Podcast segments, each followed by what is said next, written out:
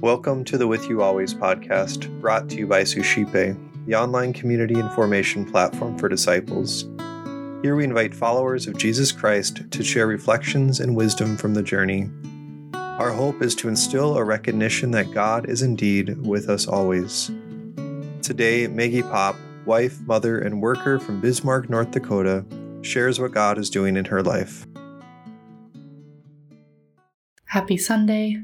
It's the 26th Sunday in Ordinary Time, and today's Gospel is from Luke chapter 16.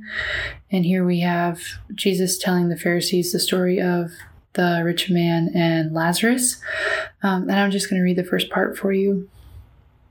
There was a rich man who dressed in purple garments and fine linen and dined sumptuously each day. And lying at his door was a poor man named Lazarus, covered with sores, who would gladly have eaten his fill of the scraps that fell from the rich man's table. Dogs even used to come and lick his sores. When the poor man died, he was carried away by angels to the bosom of Abraham. The rich man also died and was buried, and from the netherworld where he was in torment, he raised his eyes and saw Abraham far off and Lazarus at his side. So I've read or heard this gospel passage many times, and I think I've maybe even done a reflection on it before. Um, and it's interesting how the more we read scripture, how different things can um, strike us or we can pull different things out. And this time, when reading through and reflecting on this passage, I thought of how um, what struck me was the the rich man's selfishness, but not necessarily that per se, but kind of his um, lavishness, his luxurious lifestyle, and how that ultimately led to him failing to care for his neighbor Lazarus.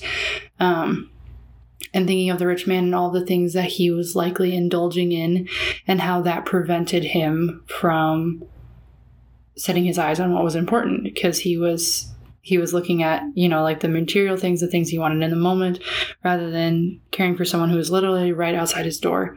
Um, and it reminded me of this quote i saw recently that said discipline is choosing what you want most over what you want now and that really struck me just thinking about he, how even this life with Christ, um, if we wish to be his disciples, then there's an element of discipline that's required in that. Obviously, disciple, discipline come from the same word. Um, and thinking about how often in my life I decide to, you know, feast on what's in front of me rather than taking care of Lazarus, whether Lazarus is legit somebody else in my life that I need to care for, um, whether it's a poor person or even, you know, family members, friends that are in need of caring for, or even myself, how, how often we can neglect ourselves as Lazarus in favor of the rich man, you know, kind of like the, the angel and devil on each sh- shoulder. Um, we often neglect our own spiritual, mental, and physical health in favor of what's in front of us right now. And so I think in Jesus sharing this with us, he gives us this opportunity to not only think about, um, like, look at it literally with the rich man and how he ignored his neighbor um, in favor of his own luxurious lifestyle, but how we could even take that deeper of what does this what does this look like in my everyday life? Um, i wouldn't say that i am this rich man dressed in purple garments and dining sumptuously each day. Um, but there are different areas in my life of wealth that i possess. Um, and as just as i have that then there are also plenty of areas in my life that have that poor man lazarus. And so what does this mean for me in my everyday life? Um, when I'm not necessarily encountering uh, literally like physically poor people outside my door that I could be feeding table scraps to, um, then who are the Lazaruses in my life? Like I said, it could be um, friends and family, it could be other people that I encounter on the daily, it could be um, actual poor um, or homeless people that I would encounter, and it could be myself. We all we all possess some element of poverty that we need somebody else to meet us in and help us work through that. So, out of their generosity, then we're able to work through our own poverty. And in a similar way, we possess different aspects of wealth that others don't. And so we need to be willing to share that with others and even share it with ourselves.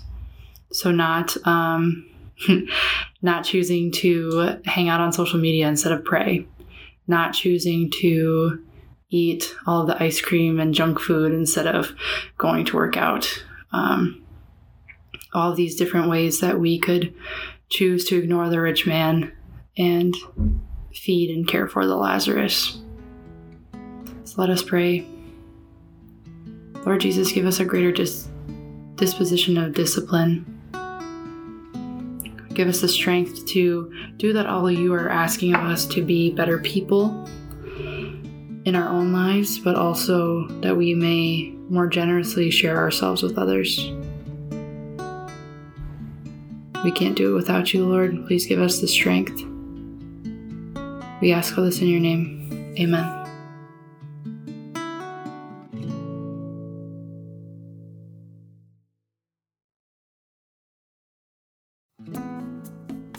Hi, everyone. My name is Eric Gallagher, the founder of Suscipe, the online community and formation platform for disciples. I wanted to take a moment to thank you for listening and also to encourage you to check out our online community at suscipe.co. That's S U S C I P E dot C O. At suscipe.co, we're constantly offering free book studies, self guided mini retreats, opportunities for family fun, prayer, and more. If you're interested in engaging with a community of individuals who are desiring to grow deeper in their spiritual lives, check out suscipe.co and get involved today.